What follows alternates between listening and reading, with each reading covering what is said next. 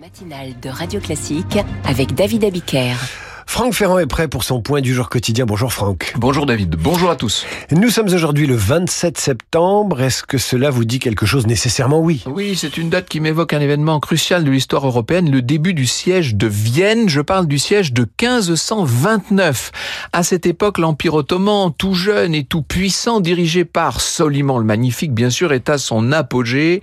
Son influence est perceptible partout en Europe de l'Est, jusqu'à Vienne donc, et le siège de la ville va se révéler une des tentatives les plus audacieuses des Ottomans pour étendre leur domination à l'ensemble de l'Europe. Les forces ottomanes, composées de troupes bien entraînées, avec de l'artillerie lourde, n'oublions pas, on est en 1529 et les Ottomans sont des artilleurs extraordinaires, ils vont donc assiéger la capitale impériale pendant plus de 2 semaines. Alors comment vont réagir les Viennois ?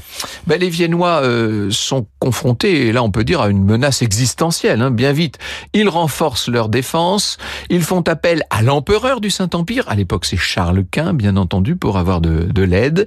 Et après plusieurs semaines de siège, les forces ottomanes, à bout de souffle, vont devoir plier le genou. Leurs assauts n'ont pas suffi à percer une brèche dans les défenses impériales, et donc les Turcs vont lever le siège à la mi-octobre 1529. Événement absolument majeur, puisque c'est un coup d'arrêt à l'expansion ottomane en Europe. Et Vienne est sauvée. Merci Franck, pour l'instant. Parce qu'en 1683, ça recommencera. On n'arrête jamais.